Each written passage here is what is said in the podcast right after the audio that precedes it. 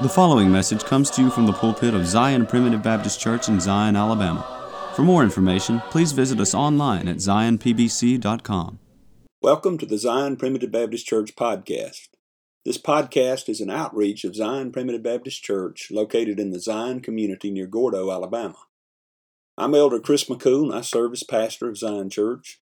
We're a congregation of believers who trust in the simple message of God's sovereign grace, where families come together to worship God in spirit and in truth through the simplicity of preaching, praying, and singing.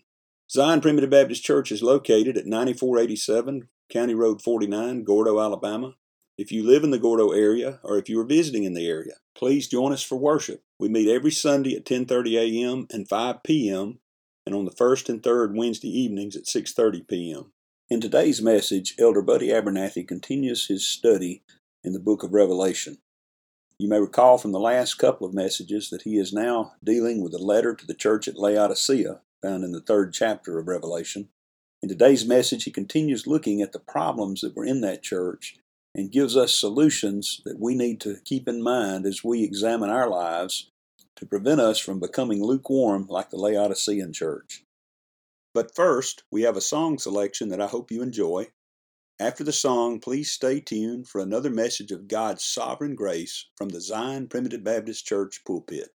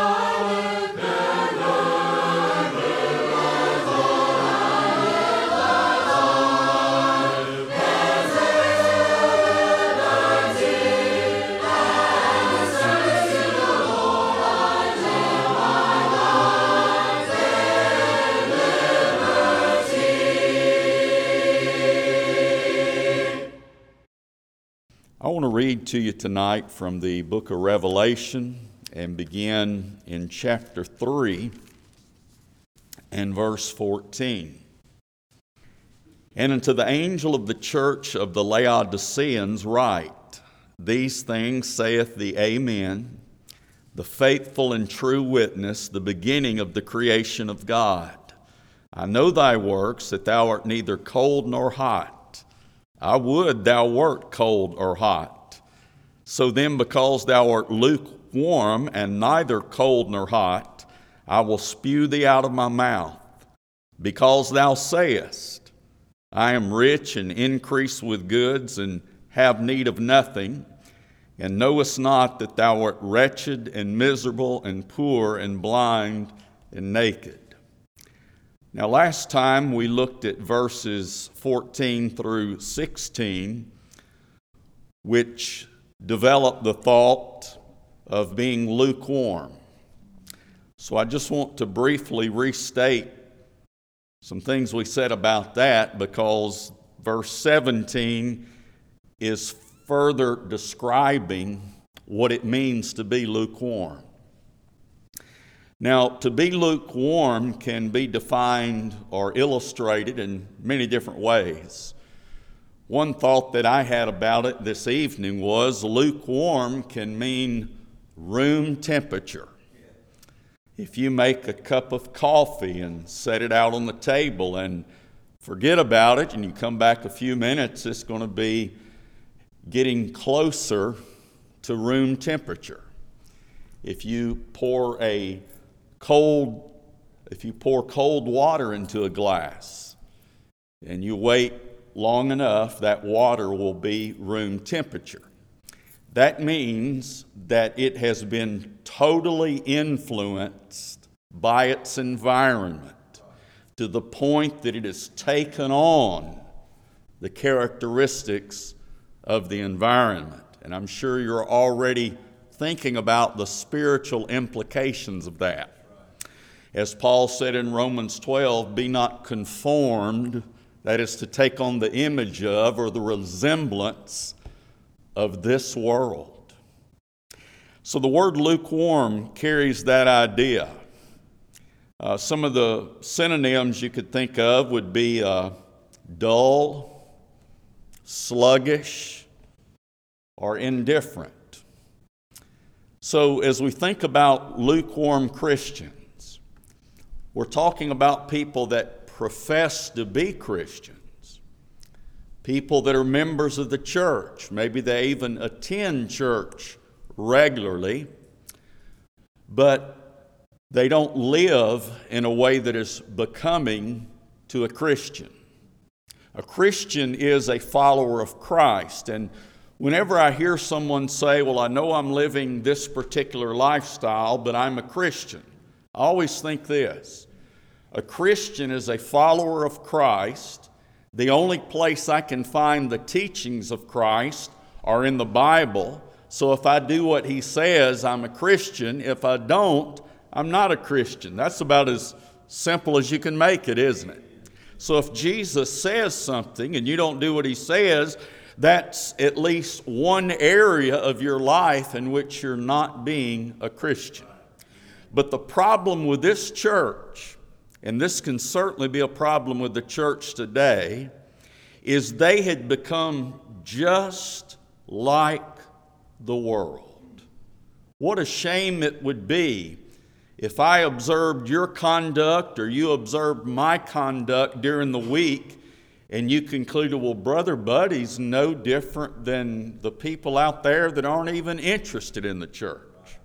That would completely extinguish the witness of Zion Church.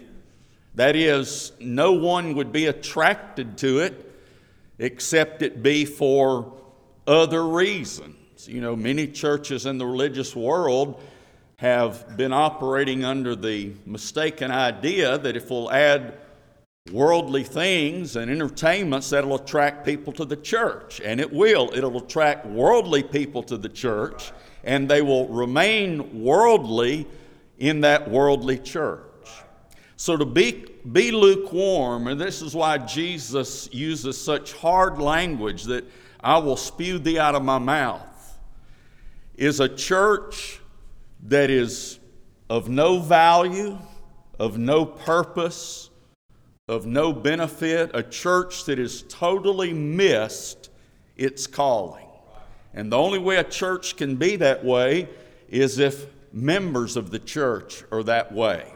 Now, there is no perfect church, but here was a church that evidently this was descriptive of practically, if not every member of the church.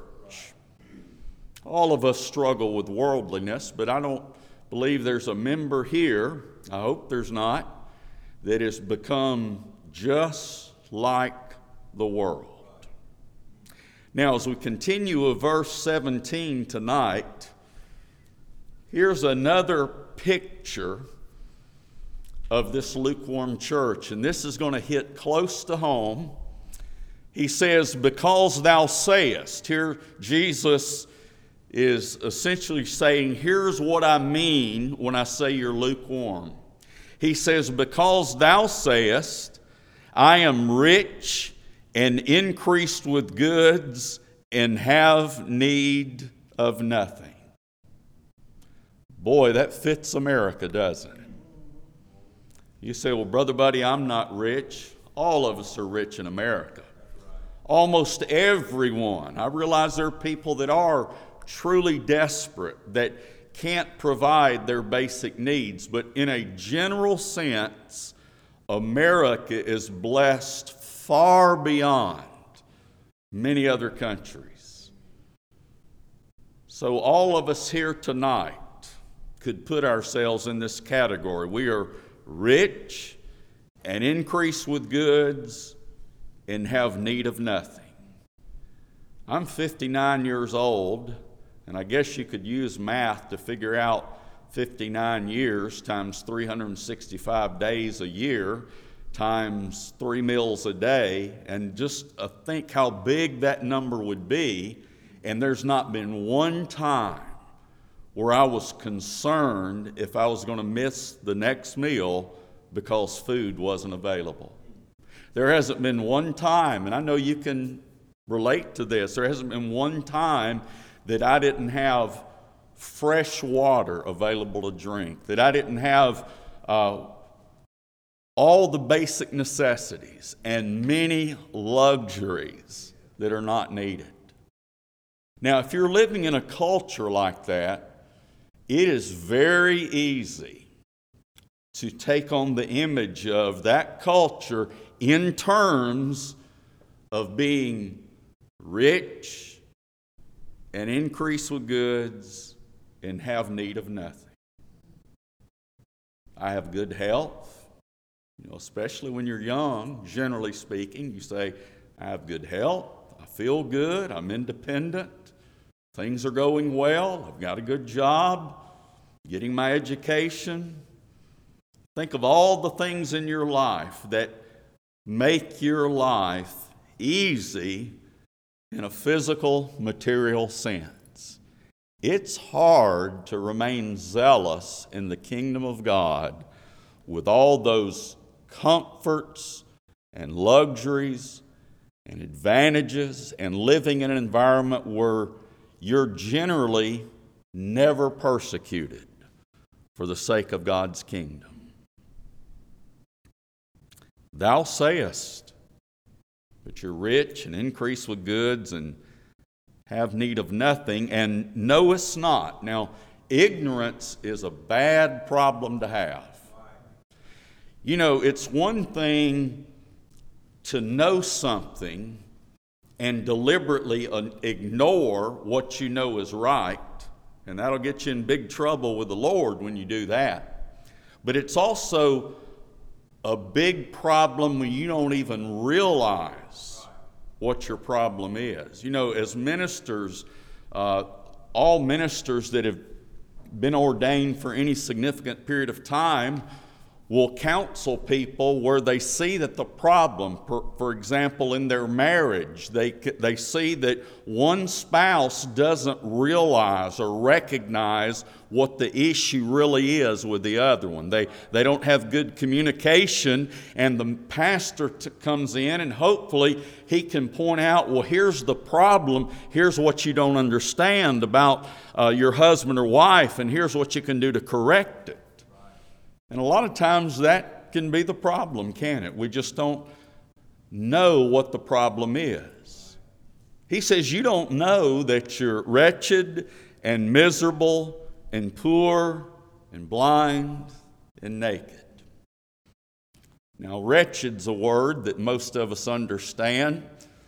Amazing grace. The lyric says, Amazing grace, how sweet the sound that saved a wretch like me. Paul said in Romans 7:24 that, O wretched man that I am, who shall deliver me from the body of this death? And he says, I thank God through Jesus Christ our Lord. If you don't know you're wretched, that means you have lost the realization or you're no longer sensitive to the fact that you're a sinner who is hopeless apart from the Lord. You see, that's one of the most important things. As long as you have that understanding of yourself, that's going to provoke you to have zeal. As long as you realize how much you need the Lord and how helpless you are without Him, that in and of itself is something that will really encourage zeal because you recognize how much you need the Lord. He says, You're wretched and miserable. Miserable means you're to be pitied. You're in such an ignorant state. You're, you're wretched. You're, yet you're living your life with pride, just like the world. What, what a state that is to be pitied. Now, the world doesn't pity that, that doesn't cross their mind. But to the Lord and to those that see His truth, realize that you're going down a dangerous path when you live life with such self confidence. And you know, back in the 70s and especially the 80s is when they begin promoting, and you begin to hear this word self esteem, self worth self this, self that. When you begin a word with self, you've already messed up. You know, I remember when they began saying, well, the problem with children today is they don't have enough self esteem. And so you never need to use the rod of correction because if they did have self esteem, that'll just mess it up. Well, see, they don't, the problem is they already have too much self esteem. They think they're so important they don't have to listen to you. And the Bible just uses different words for it. It says foolishness is bound in the heart of a child. That's self esteem. I'm going to do what I want to do. So they're to be pitied in this lukewarm church because they've lost realization or they've so numbed themselves to spiritual things that they don't have that zeal they had when they saw themselves as a sinner and they heard the gospel and they were baptized and they found peace in the Lord. Probably all of us can look back and say, Well, I've lost some of that fervor that I had when I saw myself as a sinner. He says, You don't know you're wretched and miserable and poor and blind and naked. Now, in verse 18, he's going to give us some enlightenment on those last three adjectives when he says you're poor and you're blind and you're naked. Now, the first one he addresses is being poor. He says, I counsel thee to buy of me gold tried in the fire, that thou mayest be rich. Now, before we continue, one thing about the book of Revelation is ministers may have different interpretations, but what I've always said is that as long as our various interpretations do not compromise sound doctrine, then that's okay. I don't expect any minister to make the exact same application of a book that is so full of symbolism and word pictures. But I hope there's not anything I preach tonight or any time from this book that would contradict basic, fundamental, sound doctrine as identified in our articles of faith, which Brother Chris has been preaching to us. So, with that in mind, what does he mean when he says, I counsel thee to buy of me gold tried in the fire? Well, I know one thing I think about that's likened unto gold is the inspired Word of God. See, gold is purified.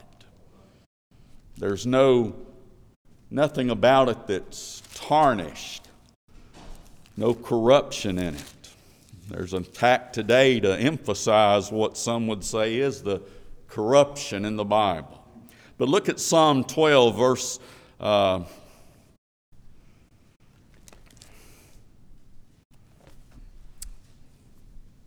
Psalm 12, verse 6 and 7. And Brother Chris has referenced this when he was preaching about that we believe that the scriptures of the Old and New Testament are the Word of God and the only rule of faith and practice. Now, just a little side point. The reason our articles of faith don't also say that for English speaking people, we believe that the King James translation is a pure translation that is, a, as opposed to a corrupt translation. We believe the King James is a pure translation of God's Word. The reason that's not in our articles of faith is because when this church was constituted in 1847, everybody had a King James translation. Now, a lot of these others were published around the beginning of the 20th century, but I remember as a child, you young people here today can't relate to this, but I remember when I was a child, everybody had a King James Bible. It's no longer number one in sales, it's usually around third or fourth. And the one that's number one, the two it fluctuates between, both have corruption that Brother Chris and I could easily point out to you. I won't charge anything for that. The words of the Lord are pure words, as silver tried in a furnace of earth, purified seven times. The word seven in the Bible means completion. That is, these words, which he likens unto gold, have been totally purified. Furthermore, not only are they pure words, but he says in verse 7 Thou shalt keep them, O Lord, thou shalt preserve them from this generation forever. So when Jesus counsels the church of the Laodiceans to buy gold, keep in mind that this is a church that has become completely like the world and just think of the value that God's Word could bring to their life. You know, oftentimes as a minister, I'm with someone, for the most part, someone that's not part of the church, that's not interested in spiritual things, and I can see either problems with their children or problems in their marriage, and I could, I can, and sometimes this uh, gets in the church, and we need to guard against that. But there's oftentimes I can look and say, well, if they knew what the Word of God said about that, they wouldn't have this problem.